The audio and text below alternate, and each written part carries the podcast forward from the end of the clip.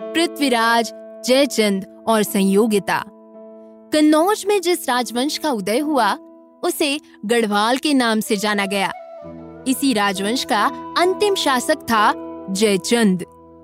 महाराज जयचंद की अपनी कोई संतान नहीं थी। जयचंद अपनी रानी तिलका के साथ हरिद्वार में गंगा स्नान करने हेतु आए थे।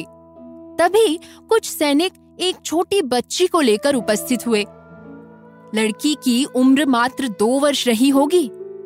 महारानी तिलका ने इस कन्या को अपनी गोद में उठा लिया।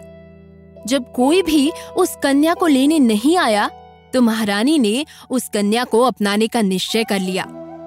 पंडितों ने महारानी को स्पष्ट शब्दों में उस कन्या का भविष्य देखकर बताया कि ये कन्या अशुभ है। लेकिन महारानी तिलका जिद कर बैठी। कि मैं इसे अपनी पुत्री स्वीकार कर चुकी हूँ। हरिद्वार में ही उस कन्या का नामकरण हुआ। पंडितों ने नाम सुझाया, संयोगिता।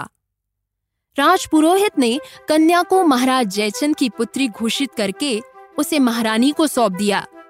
समय बीतता गया और युवा राजकुमारी संयोगिता ने चौहान नरेश पृथ्वीराज का नाम अनेकों बार सुना था, परंतु देखा कभी नहीं था। पृथ्वीराज ने भी संयोगिता के रूप लावण्य के दर्शन नहीं किए थे। अजमेर में कर्नाटी नाम की नर्तकी थी, जो अप्रत्यक्ष रूप से चौहान नरेश के लिए गुप्तचरी का कार्य करती थी।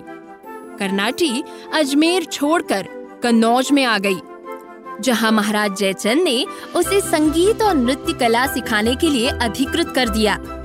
इसी कर्नाटी के माध्यम से संयोगिता और पृथ्वीराज के मिलन की बात संभव हुई। परिणाम स्वरूप दोनों एक दूसरे से आवश्यकता से अधिक प्यार करने लगे। महाराज जयचंद को इस प्रेम कहानी का पता चला तो उन्होंने अपनी पुत्री को समझाने की असफल कोशिश की। जयचंद चतुर और चालाक शासक था। जयचंद ने राजश्री यज्ञ करने की घोषणा की। और देश के बड़े बड़े राजा महाराजाओं को आमंत्रित किया। पृथ्वीराज को अपमानित करने हेतु उसे आमंत्रण नहीं दिया गया। निश्चित समय पर विभिन्न राजवंशों के प्रमुख और उनके राजपुत्र कन्नौज में एकत्रित हुए। जयचंद ने इस शुभ अवसर का लाभ उठाते हुए अपनी पुत्री संयोगिता के स्वयंवर का भी ऐलान कर दिया। जयचंद ने पृथ्वीराज चौहान का अपमान करने की योजना बनाई। स्वयंवर स्थल के द्वार पर प्रतिहारी की हैसियत से पृथ्वीराज की प्रतिमा खड़ी करवा दी। जब स्वयंवर में संयोगिता को बुलाया गया, तब वो हाथ में वरमाला लिए समस्त राजकुमारों को निहारते हुए मुख्य द्वार पर पहुँची। तथा उसने पृथ्वीराज की प्रतिमा के गले में वरमाला डाल दी। पृथ्वीराज चौहान भेस बदलकर समीप ही खड़े थे। और संयोगिता को अपने घोड़े पर बिठाकर ले गए। पृथ्वीराज चौहान और संयोगिता का विवाह अथवा अपहरण भारतीय इतिहास की एक विडंबना ही है। इस विषय में अधिक खोज होनी चाहिए ताकि नई पीढ़ी को असलियत का पता चले। साहित्य तथा शिलालेख जो जयचंद की जीवन पर उपलब्ध है, उनमें पृथ्वीराज तथा संयोगिता के विवाह के बारे में उल्लेख नहीं है।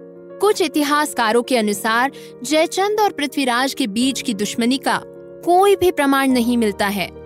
जयचंद ने मोहम्मद गौरी को पृथ्वीराज के विरुद्ध आक्रमण करने के लिए न्योता दिया। इसका भी कोई प्रमाण इतिहास में उपलब्ध नहीं है। इतना ही नहीं, पृथ्वीराज की मृत्यु के बाद संयोगिता का क्या हुआ? इसका भी कोई प्रमाण इतिहास में उपलब्ध नहीं है।